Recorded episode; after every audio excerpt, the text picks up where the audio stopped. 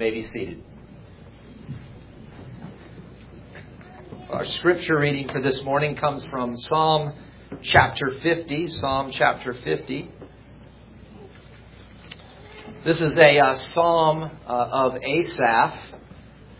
And as, as we read through the psalm, I think you will, you will notice that, that, that, that there was something that had gone on with, with the people of God, with Israel. And, and God is, is bringing them into the courtroom, into his courtroom.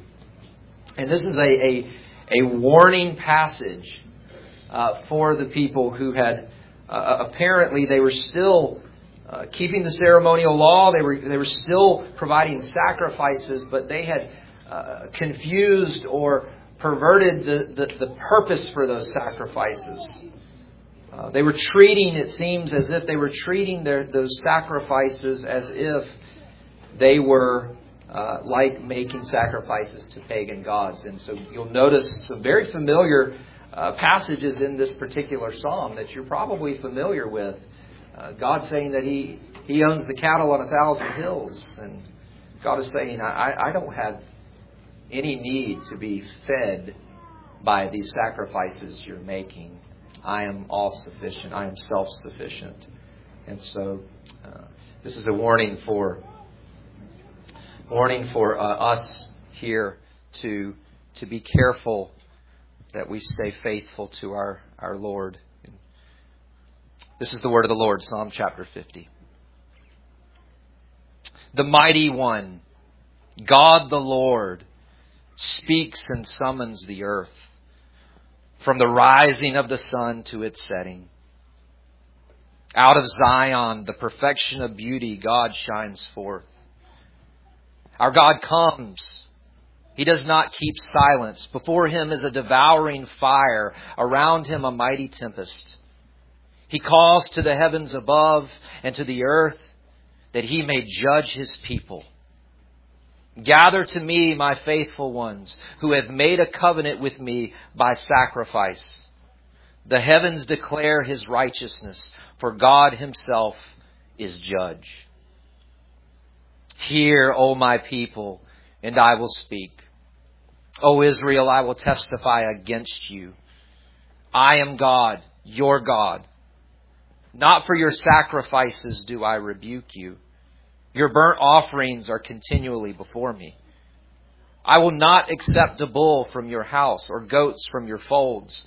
For every beast of the forest is mine, the cattle on a thousand hills. I know all the birds of the hills, and all that moves in the field is mine.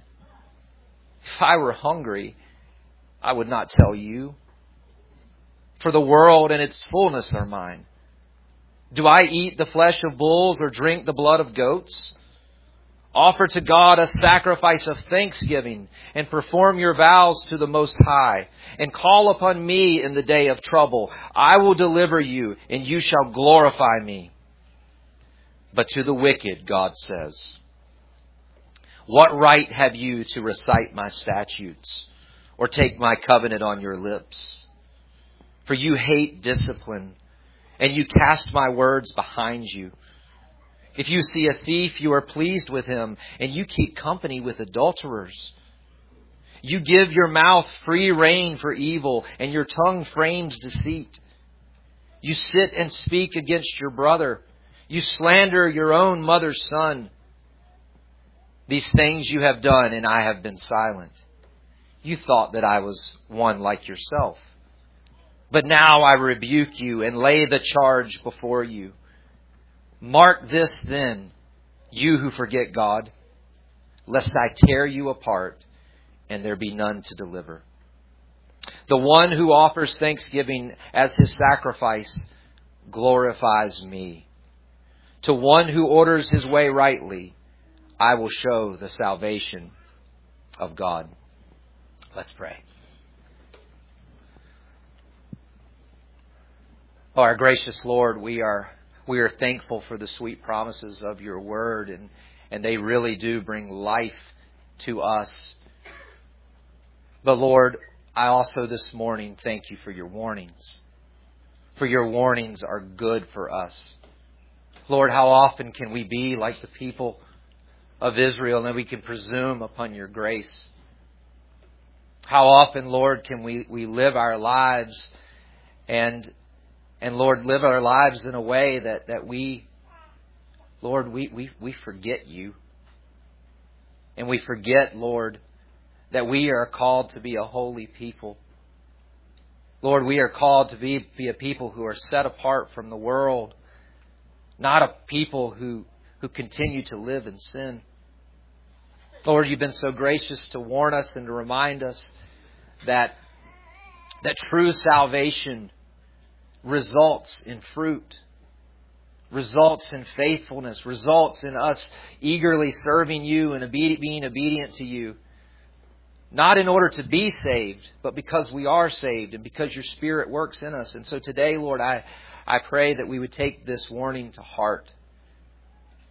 Lord, today we are grateful that we get to gather together and and and, and hear sing your praises and pray to you and seek you and and hear your word preached. And Lord, we just pray that Lord through the preaching of your word you would you would do exactly what you desire through your people and in your people. So we thank you, Lord, for blessing us and thank you for the sweet gospel that reminds us, Lord, that our, our, our Savior Christ has died for his people. He has been slain for his people. He has suffered unthinkable things for his people. And he has risen from the dead. And that those of us who are trusting in him, Lord, we can have this, this free grace we have this free grace offered to us, this mercy offered to us, that our sins are forgiven. Lord, let us live like a forgiven people with thanksgiving. Lord, offering sacrifices to you, not in order to be saved, but because of our great love and mercy of our God.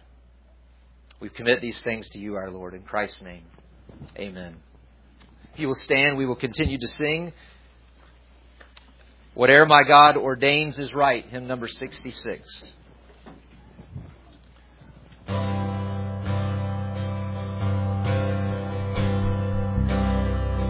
Whatever my God ordains is right, His holy will abideth.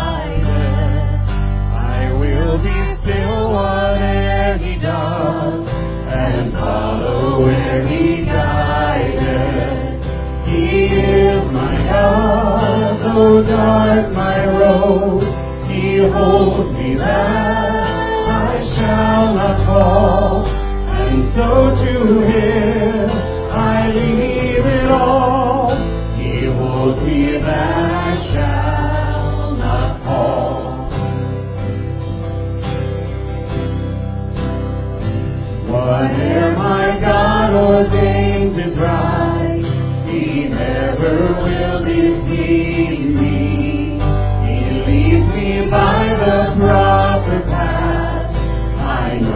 He will not leave me. I take content what He has sent. His hand can turn my griefs away, and patiently I wait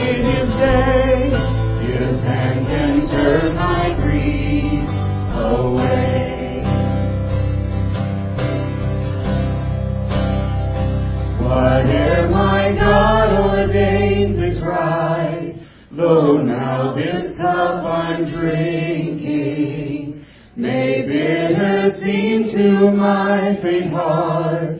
I take it all undrinking. My God is true, each morn anew. Sweet comfort yet shall fill my heart, and pain and sorrow oh, shall depart. Sweet comfort yet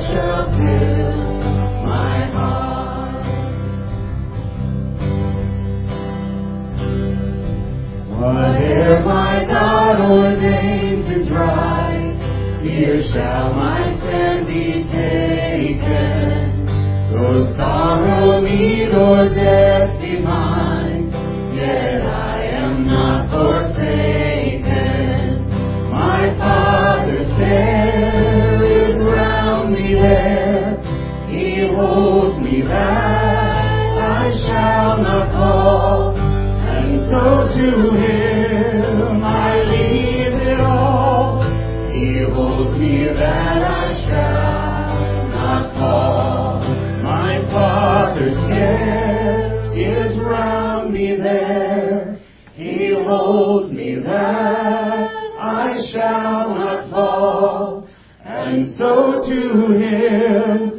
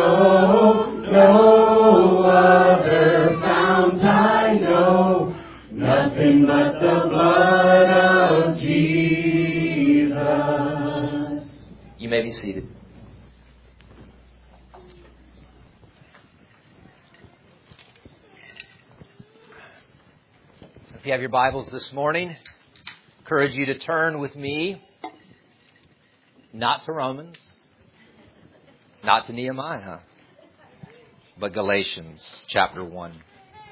Galatians chapter 1. Today, this morning, we're going to be uh, looking at the first part of Paul's uh, letter to the churches in Galatia. Um, scholars are torn by exactly uh, which churches this might be. Was it, was it in northern Galatia? Was it in southern Galatia? Was it the churches that, that Paul planted on his first missionary journey? Uh, you may remember Iconium, Lystra, Derbe. Uh, was was that who he's writing to? Um, but the good news this morning is we don't have to know exactly which uh, group of churches that he was writing to because the message, message is quite clear. And so I'm going to start us off this morning by reading uh, the first uh, 10 verses of of Galatians, and uh, the sermon will be based on on the first nine verses. And so This is the word of the Lord. Paul, an apostle, not from men nor through man, but through Jesus Christ and God the Father, who raised him from the dead. And all the brothers who are with me, to the churches of Galatia. Grace to you and peace from God our Father and the Lord Jesus Christ, who gave himself for our sins to deliver us from the present evil age, according to the will of our God and Father, to whom be glory forever and ever. Amen. I am astonished that you are so quickly deserting Him who called you in the grace of Christ and are turning to a different gospel. Not that there is another one, but there are some who trouble you and want to distort the gospel of Christ. But even if we or an angel from heaven should preach to you a gospel contrary to the one we preach to you, let him be accursed. As we have said before, so now I say again, if anyone is preaching to you a gospel contrary to the one you received, let him be accursed.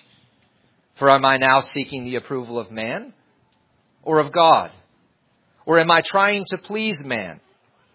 If I were still trying to please man, I would not be a servant of Christ. Let's pray. Lord, we rely on you this morning to take your word and to apply it to our hearts. Lord, this is a word that every Christian needs to be reminded of. This is a word that everyone who is deceived needs to hear. And we rely on you, Lord, to, to do the work that only you can do by opening ears, opening hearts, planting seeds, causing them to grow and bear fruit. And so, Lord, we rely on you. We understand the truth of what your word teaches that unless you build the house, we labor in vain. And so, Lord, we, we ask you this morning to, to build the house. Grant me to, to preach your word in the power of your Spirit. Grant us to hear your word in the power of your Spirit. And let us leave uh, people uh, that are changed and that are encouraged and that are comforted by the truth of the pure, unadulterated gospel. In Christ's name, amen. Well, one unsuspecting evening around 9 p.m., John suddenly rushed to the toilet and began to vomit.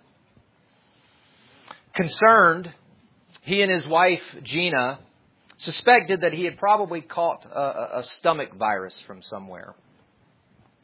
But about a couple of hours later at 11 p.m., Gina started to feel similar. She started to feel lightheaded and and nauseous.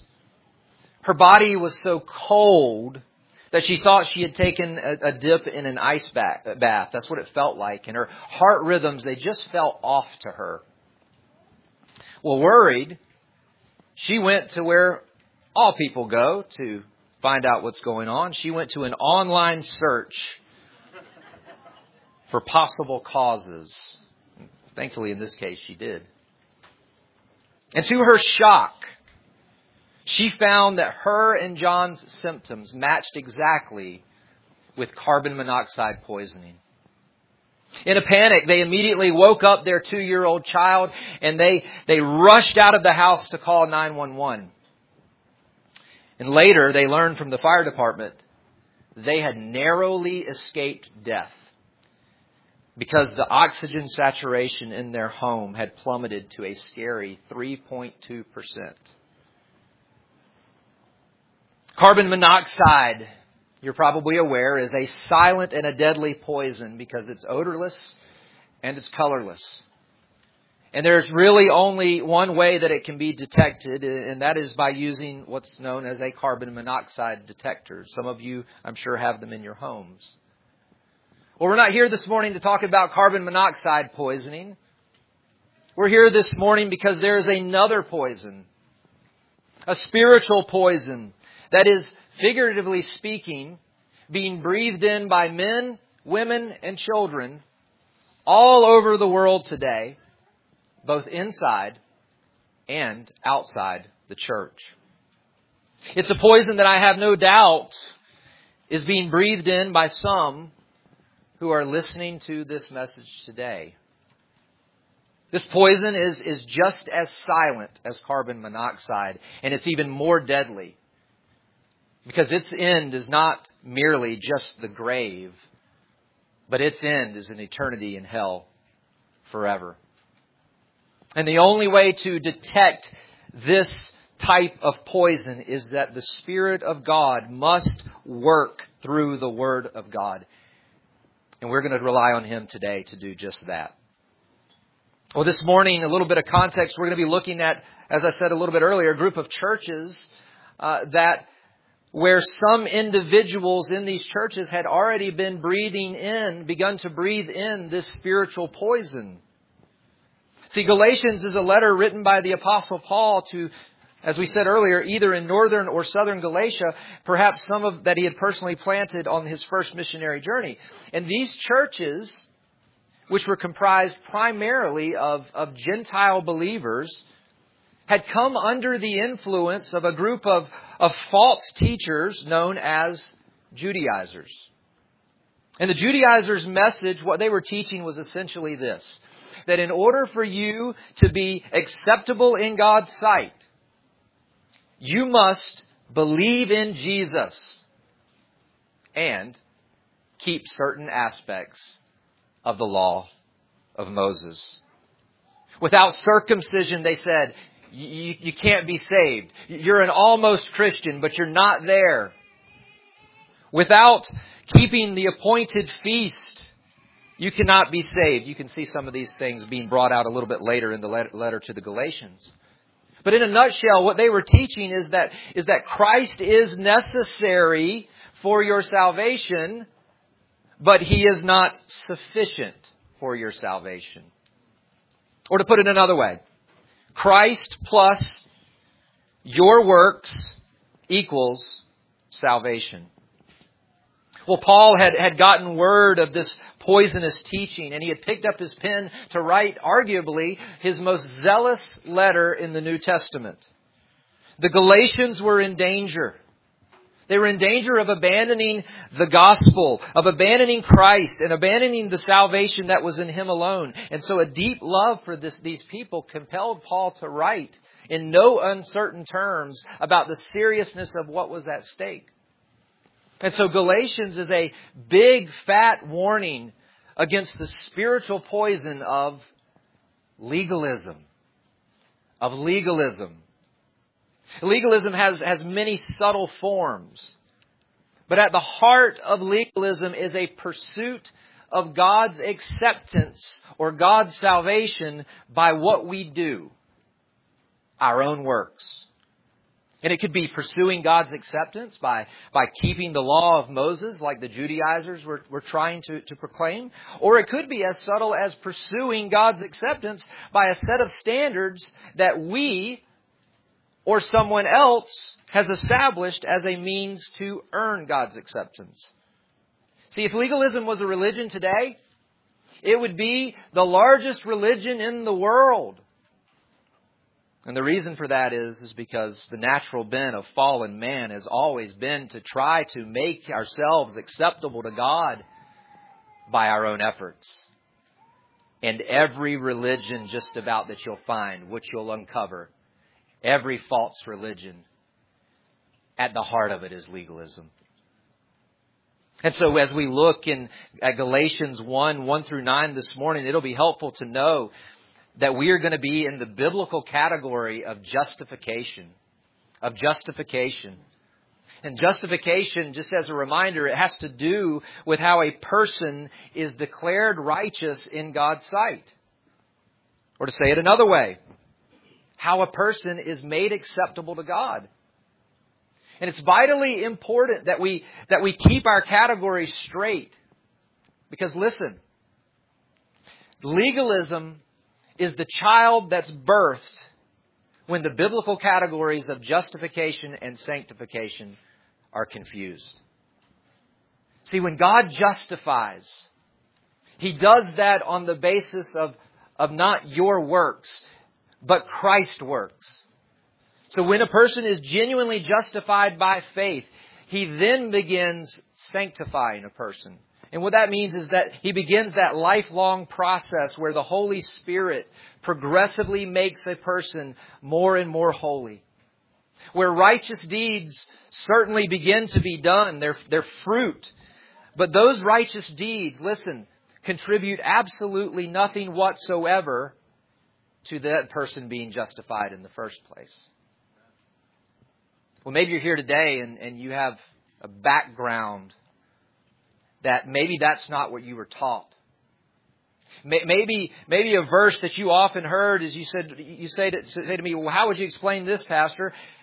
What did James mean in his letter, in his epistle, when he said that a person is justified by works and not by faith alone?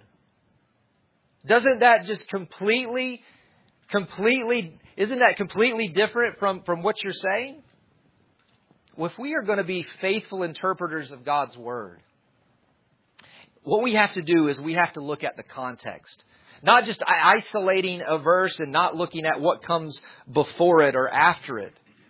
Because when we actually look at James and we actually look where that verse comes in, we can see that what James is saying is that real faith that justifies is evidenced by good works.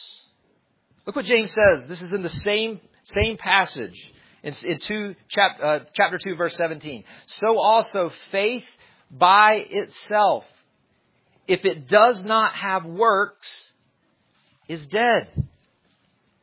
In other words, if, if it's not real faith, it's not the kind of faith that justifies, because real justifying faith results in good works. It results in fruit. Works that are, which are done through the sanctifying work of the Lord, through the Spirit. But listen, those good works don't make you acceptable to God. They contribute absolutely nothing whatsoever to your righteousness in God's sight. Because if you understand the pure, unadulterated gospel, you understand that the righteous works by which you are declared righteous in God's sight are not your own. They're an alien righteousness. They're a foreign righteousness. They're a righteousness that is apart from you. It is the very perfect righteousness of Jesus Christ imputed to the believer by faith. In that perfect righteousness, there's nothing that you can do or I can do to add from it or subtract from it. And if you try to, if you try to say, no, no, no, it's not, it's not just Christ's righteousness, it also is my righteousness, what you have done is you've mixed justification and sanctification. And that is a deadly concoction. Because that is a spiritual poison, a deadly poison of legalism, and you have slapped, essentially slapped Christ across the face. And you have said, what you have done is not good enough. It's not good enough. See, this is the deadly poison of what Paul is addressing in the letter to the Galatians and in our text today. And as we turn into, into our, into the first nine verses of Galatians chapter one, this is what I want you to take away today. The main, main point. That there is only one gospel that justifies. And if you add your works to it, it's no longer the gospel. It is a deadly poison. Today, what I want you to see as we walk through these first nine verses, first I want you to see the infallible source, then the fundamental message, and lastly, the deadly poison.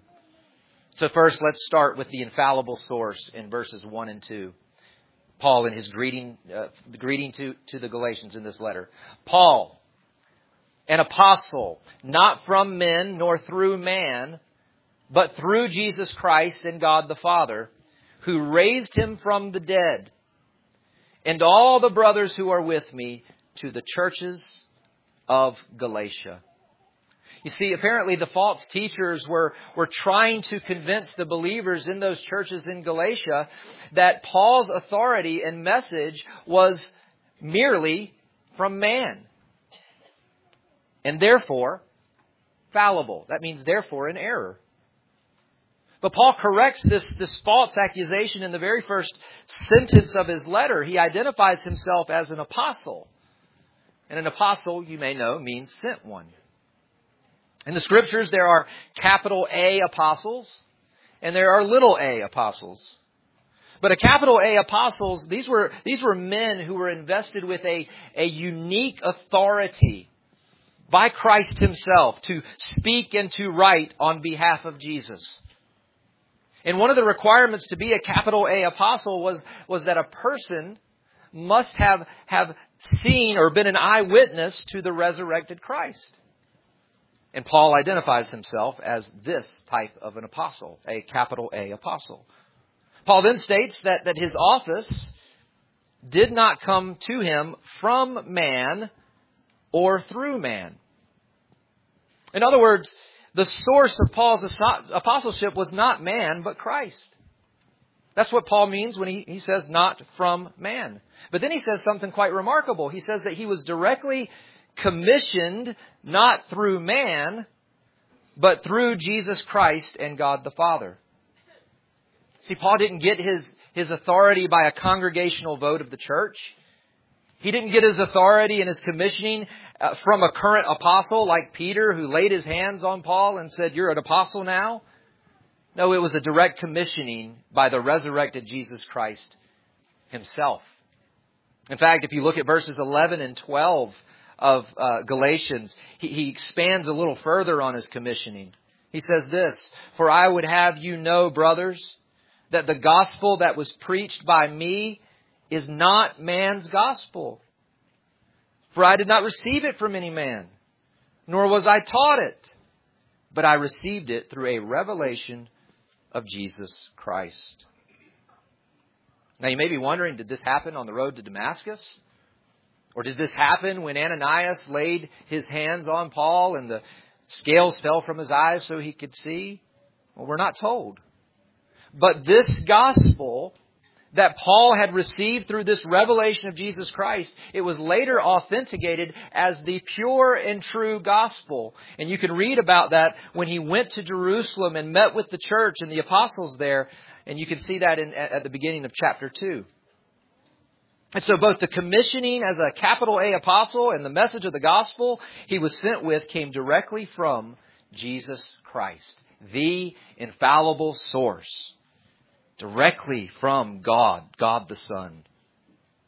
So now that we've seen the infallible source, let's look at the fundamental message in verses 3 through 5. Verse 3 Grace to you and peace from God our Father and the Lord Jesus Christ, who gave himself for our sins to deliver us from the present evil age. Paul says that, that Jesus gave himself for our sins. That's the fundamental message of the gospel. In order to understand the gospel and the poison of legalism, we need to take a minute and we need to talk about sin because we have to understand sin in order to understand the gospel. So what is sin? Well, 1 John 3 4 tells us that sin is lawlessness. It's lawlessness. Speaking of not keeping God's law and breaking God's law. The Westminster Shorter Catechism uh, says it this way. What is sin? Sin is any want of conformity unto or transgression of the law of God. In other words, sin is breaking God's law.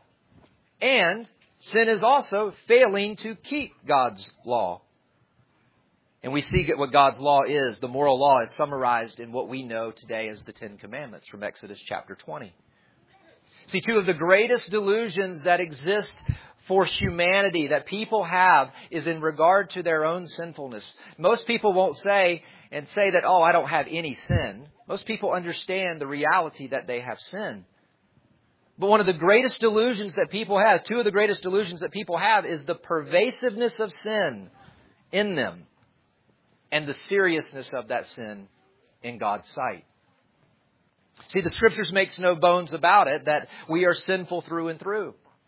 You may remember, if you've been here as we've been walking through Romans, you've seen in the first three chapters uh, in Romans that Paul goes into great detail to, detail to show how both Jews and Gentiles, Jews and non-Jews, are sinners by nature. He writes this in, in Romans chapter 3, verse, starting in verse 9. What then? Are we Jews any better off? No, not at all. For we have already charged that all, both Jews and Greeks, are under sin. As it is written, none is righteous. No, not one. No one understands. No one seeks for God.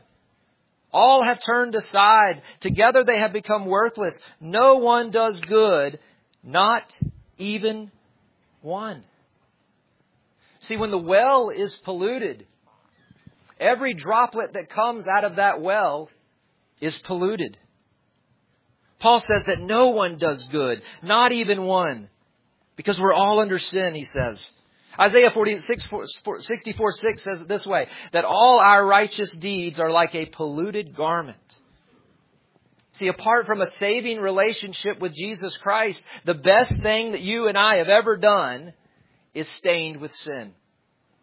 It's like a polluted garment in God's sight. That is to say, that even in that outwardly good deed that we may have done, that we were breaking God's law inwardly. Whether that be in our, in our thoughts or our motivations, why we did it, or our attitudes, or sometimes in the deed itself. Now that's a very hard pill to swallow if you think that you have good deeds apart from Christ. But that's what God tells us.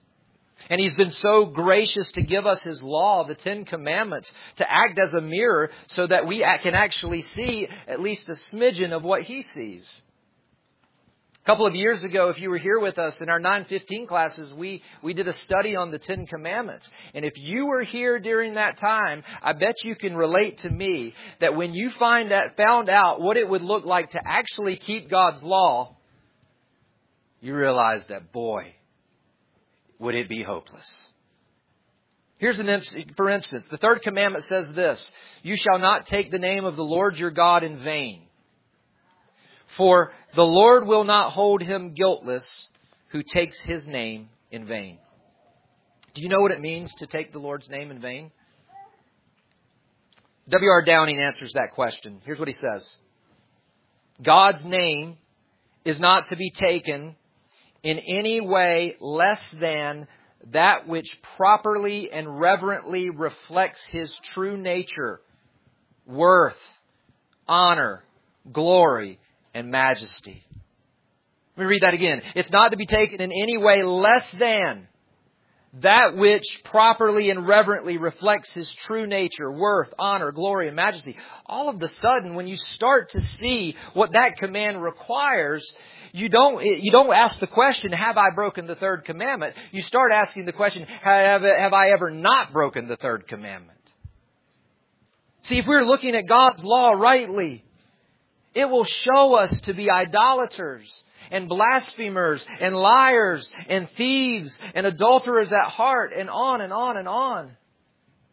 It's like having a, toothache and expecting to go to the dentist and you expecting kind of a short trip and him him saying, Yep, that's a cavity, drilling it, getting it out and, and, and filling it and going on your way. But actually what happens is as he pokes around in your mouth, a look of horror comes across his face.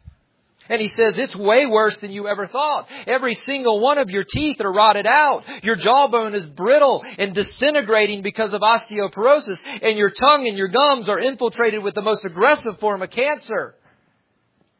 See, that's what the law of God is meant to do for us.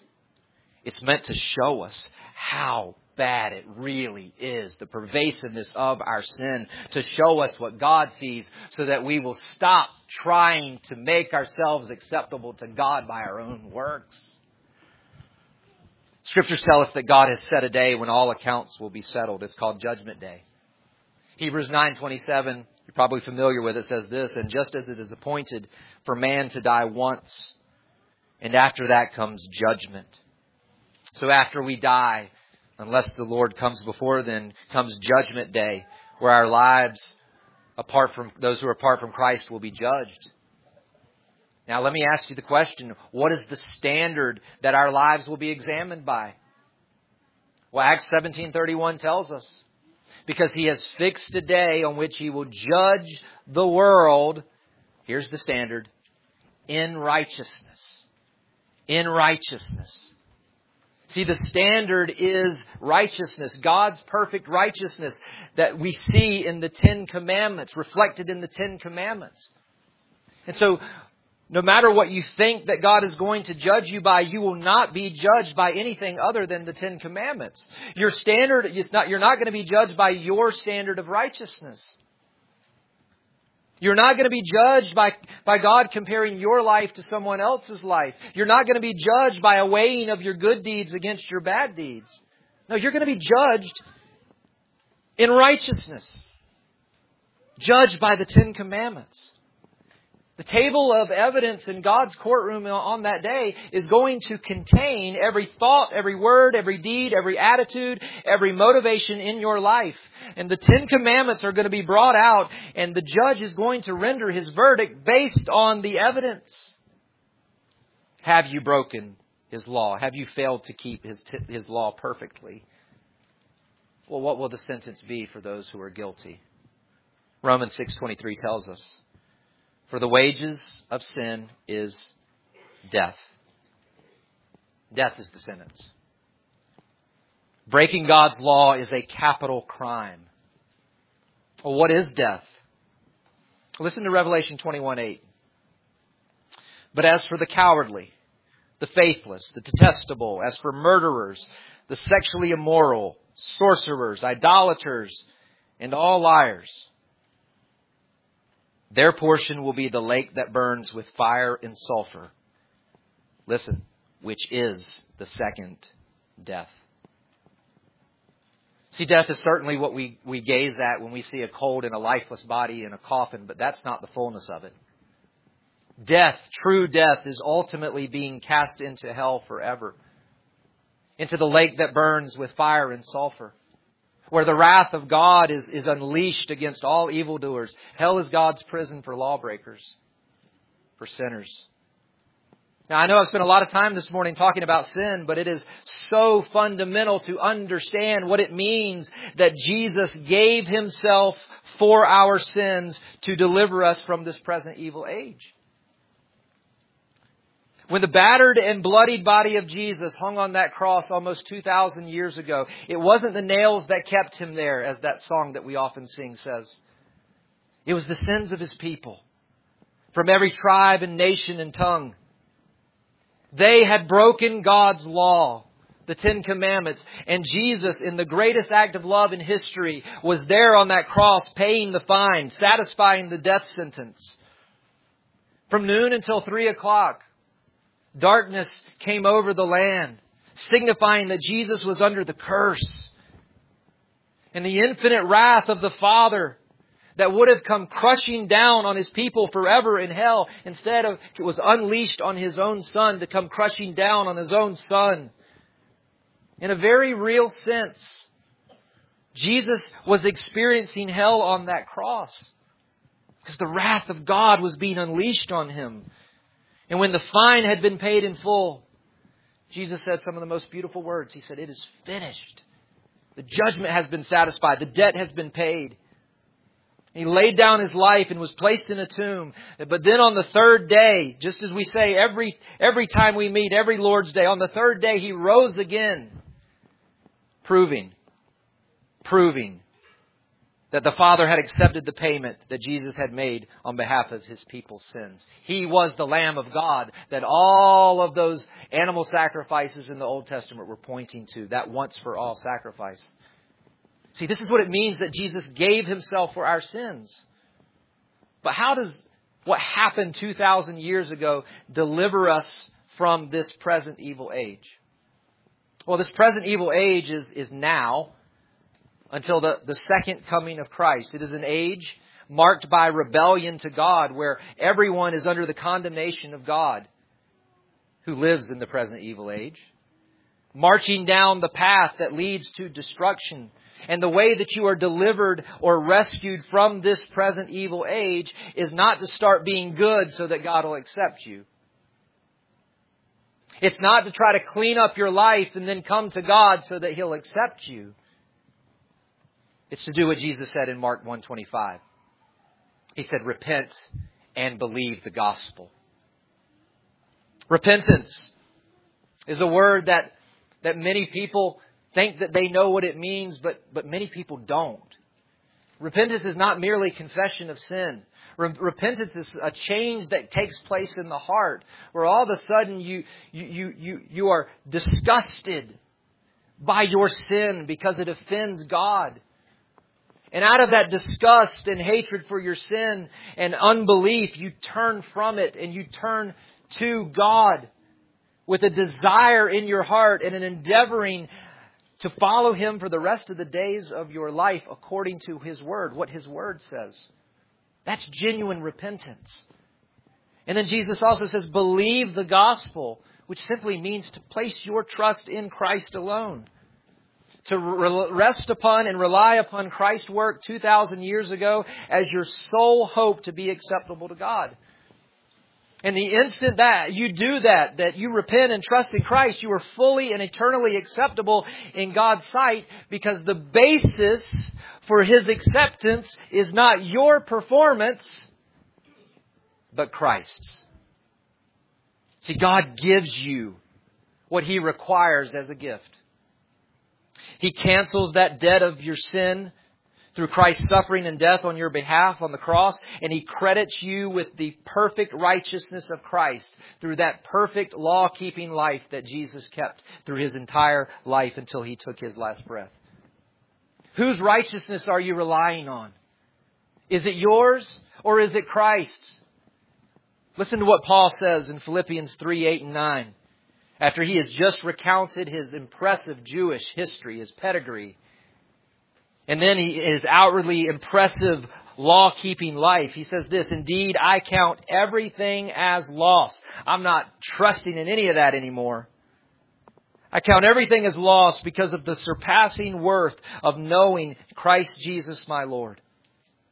For his sake I have suffered the loss of all things and count them as rubbish in order that I may gain Christ and be found in him, not having a righteousness of my own that comes from the law or comes from me doing something, but that which comes through faith in Christ. Listen, the righteousness from God that depends on faith. If you have Christ's righteousness through faith, what that means is that your moral successes, your moral failures, your religious activities, your performance, your efforts, your works contribute absolutely nothing towards the increasing or decreasing of your acceptableness in God's sight. If the basis was you and your righteousness, you would be condemned. But by God's grace, the basis is Christ and His work for those who trust in Him alone. Christ gave Himself for our sins to deliver us from, the, from this present evil age. This is the fundamental message of the gospel. And then Paul says at the end of verse 4 that it was according to the will of our God and Father. That's just another way of saying that, that God ordained that His Son would come as that sacrifice who would die for his people and rise for his people. And then Paul tells us in verse 5, we see the ultimate goal of the gospel. Look what he says. To whom be the glory forever and ever. Amen. See, that's the ultimate goal. The ultimate goal of the gospel is the glory of God. The ultimate goal of the gospel is not you and it's not me. It's the glory of God that we would marvel at the glorious grace of God and the salvation of sinners like us by sending His only Son to be sacrificed for us. See, the cross shows us God's glorious attributes, that He is unwaveringly holy and just, in that no sin will go unpunished. For Christ died for the sins of His people and that he is jaw-droppingly merciful, and that he would rescue poor, helpless sinners who are his enemies who deserve hell. And that he is unfathomably loving, and that Christ would sacrifice himself. Not because he deserved it, but in order to rescue his people. And so, right here in the greeting of this letter in Galatians, we see that Paul has established the fundamental message, which is all to the glory of God. And so, we've seen the infallible source, and we've seen the fundamental message. Now, let's turn our attention to the deadly poison. Verses 6 through 9. What I want you to see in these verses is that Paul points to three ways in which legalism is like a deadly poison. Three ways in which legalism is like a deadly poison. First, why, how is legalism like a deadly poison? He makes it clear that legalism deserts God Himself. Verse 6 I am astonished that you are so quickly deserting Him who called you in the grace of Christ and are turning to a different gospel. Look at the zeal here. Paul says that he is astonished. Astonished, being astonished means that it's a mixture of, of surprise and anger. And this is an anger that's not motivated by pride, but out of compassion and love. It's like the anger of a father who cries out when he sees his daughter being lured into slavery. Love compels him to act because he wants freedom and life for his daughter instead of enslavement and destruction. See, Paul's motive is the same.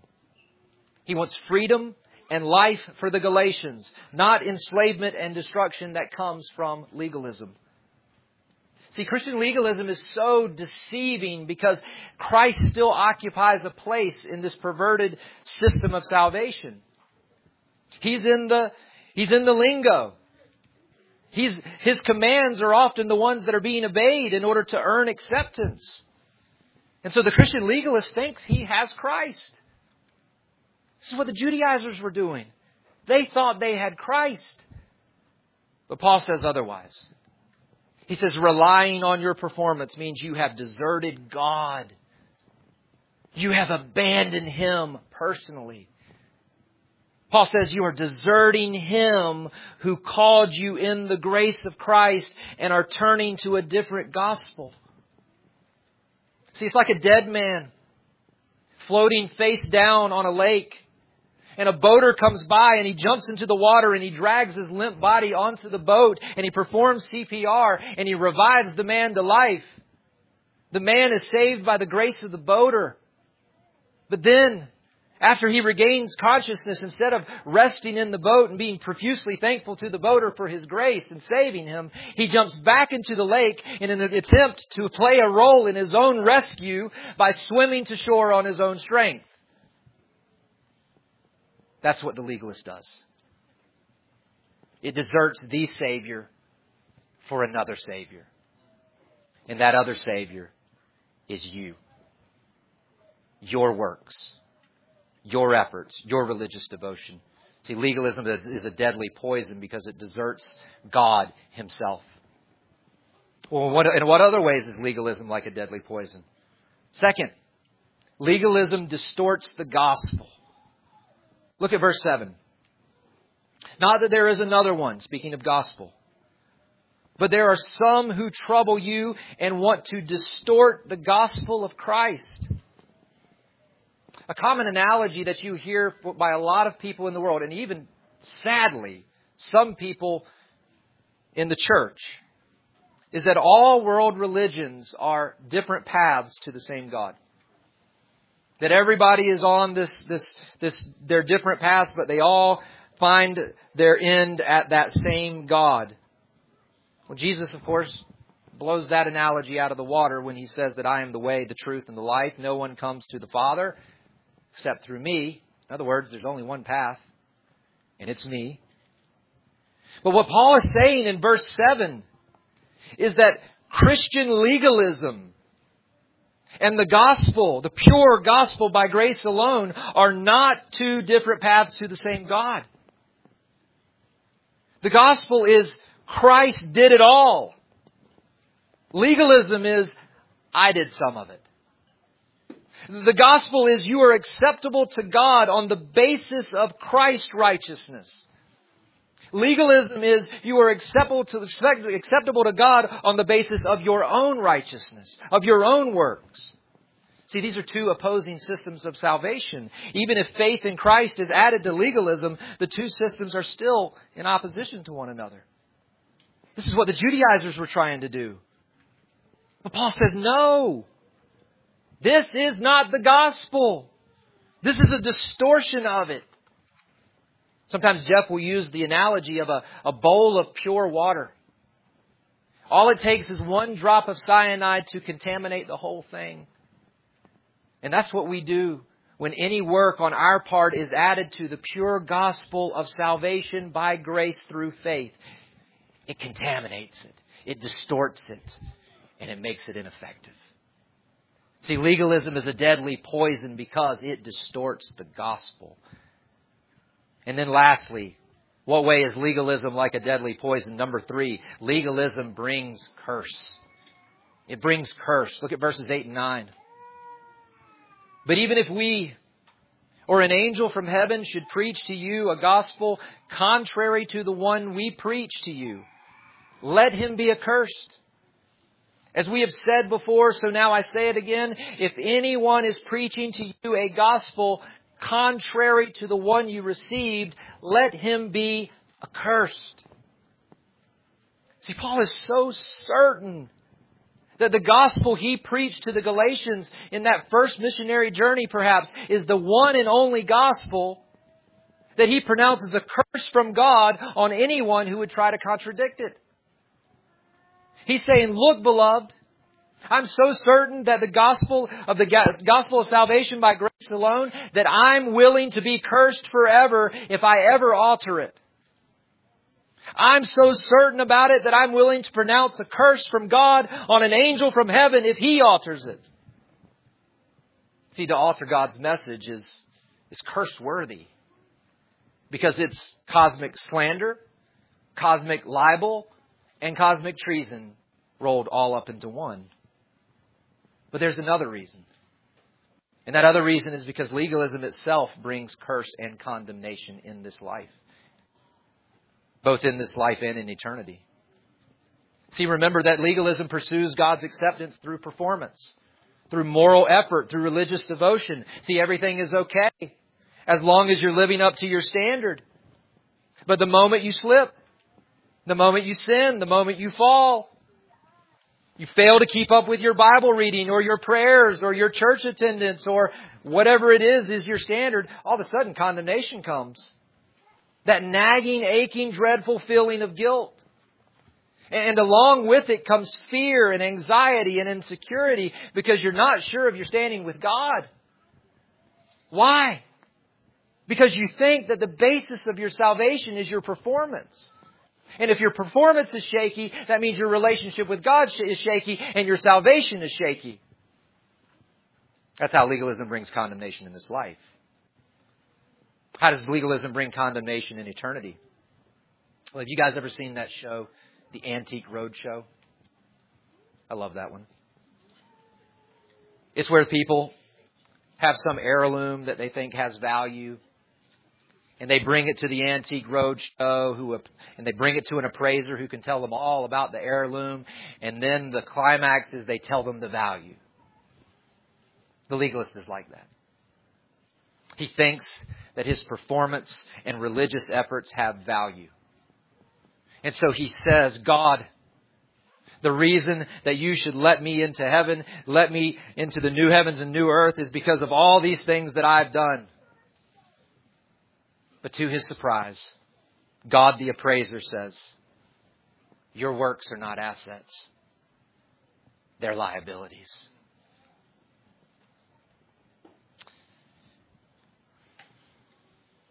Legalism is a deadly poison because it brings curse. But for someone who's clinging to the gospel of salvation by grace alone, through faith alone, in Christ alone, it doesn't bring curse, it brings eternal life. Such a person brings nothing before God because he knows he has nothing to bring. Rather, he says, God, the reason you should let me into heaven is because of Jesus alone. He satisfied the sentence for my sin 2,000 years ago, and you gifted to me or imputed to me His perfect righteousness. as a gift through faith, a faith that even you gave me. As we close this morning and move to a close this morning, I want to ask you, have you been breathing in the deadly poison of legalism? Have you been relying on your own performance, on your own moral efforts, on your own religious duties in an attempt to gain God's acceptance? Maybe you say, I, honestly, I don't know. I don't know. Well, I want to give you seven signs that'll help. Seven signs that would indicate that you might be breathing in the deadly poison of legalism. So that if you are, it would be helpful to know that today. So that you can hightail it out of that house like John and Gina did when they learned that they were being poisoned by carbon monoxide. You can hightail it out of that legalistic system and come to Christ or return to Christ. Sign number one that would indicate that you might be breathing in the deadly poison of legalism. You live your life as if God accepts you because you live according to a certain set of rules. I cannot tell you how pervasive this is in the church. Church members thinking that God accepts them because of them keeping a certain set of rules, whether it be don't drink. I don't drink. I don't do drugs. I don't smoke. I don't cuss. Southern word. Sign number two. You might be a legalist. This is the case. When you sin, you think that God's acceptance diminishes and you need to regain that acceptance by your obedience. Whether that's doing a good deed, or whether that's going to a priest for confession and absolution. Number three, when you compare your righteousness to other people, you either feel really good or really bad. Number four, you might be a legalist if you think your Bible reading, prayer life, labors in ministry, church attendance, participation in sacraments contribute in any way to God's acceptance of you or the increasing of your righteousness. Number five, you would be embarrassed if genuinely repentant but struggling drug addicts, alcoholics, or those with same sex attraction or something else were members of your church. Number six, parents. You teach your kids that God works kind of like Santa Claus. Be good, and you will get the gift of God's acceptance. That's dangerous. Number seven, students, teens. You endure a hour and 15 minute service like this and you think that things are right with you and God because of that. I lived that way for a very long time. See, all of these point to legalism because they all imply that the basis of God's acceptance is human performance rather than Christ's perfect performance. Now, this isn't meant to eliminate the reality that if you are justified, you will definitely see fruit, evidence of that God's justifying work in the future. You certainly will. But none of those works contribute not one cent to your righteousness, your acceptableness in God's sight. See, if you can discern any of these signs of legalism in your own heart today, I want to urge you that it's not too late to escape. You don't have to spend another moment breathing in that deadly poison because that deadly poison is slavery. Legalism is slavery. But the gospel is freedom. Legalism will enslave you to fear and anxiety and insecurity because you never know if you're performing well enough. But the gospel will free you to live in confidence and assurance that things are right between you and God because you're not looking to your unstable performance, but you're looking to Jesus' perfect performance on your behalf. Legalism enslaves you to obey God in this burdensome attempt to earn His acceptance. But the gospel frees you to obey God out of love and gratitude to Him because He has accepted you by His extravagant grace and mercy. Legalism will enslave you to an eternity in hell. But the gospel will free you to an eternity of true life with Christ forever in the new heavens and new earth. There is only one gospel that justifies. And if you add your works to it, it's no longer the gospel. It's a deadly poison. Don't breathe it. Let's pray.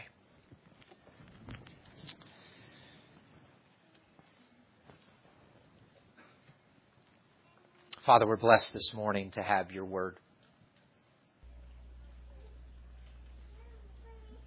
How easy it is for us to fall into the trap of legalism, to try to earn our acceptance for you when, Lord, just as Paul is so passionate and zealous in this letter to, to remind the people in Galatia, don't add to the gospel, don't add works to it in order to be acceptable before God. Lord, there's so much burdens we often carry because we slip into that. We slip into a legalistic mindset. As Jeff says, we, we wake up as legalists every day, and we got to start out being saturated with the gospel to remind us our acceptance comes from Christ and His work alone. Lord, I pray if there's any in here today that has been breathing in that deadly poison of legalism, living as if what they do makes them acceptable to you.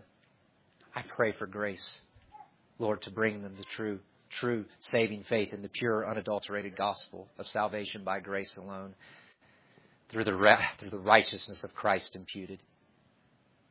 Lord, guard any mind in here from the misunderstanding that the kind, the kind of faith that justifies as if if if that kind of faith doesn't result in, in good works and fruit, because that's your word tells us that that's not true either. That those who have true faith, as James says, good works will follow. They will come out of that. If there is the fire of salvation, there will be the smoke of good works. And so, Lord, I, I pray for grace, but let none be relying on those good works to make them acceptable to you. Lord, we thank you for your word. We thank you for the clarity of the gospel. And pray that you, Lord, would be honored and glorified today through our time. Do the work, Lord, both now as well as when we leave. Take your word and grow like only you can.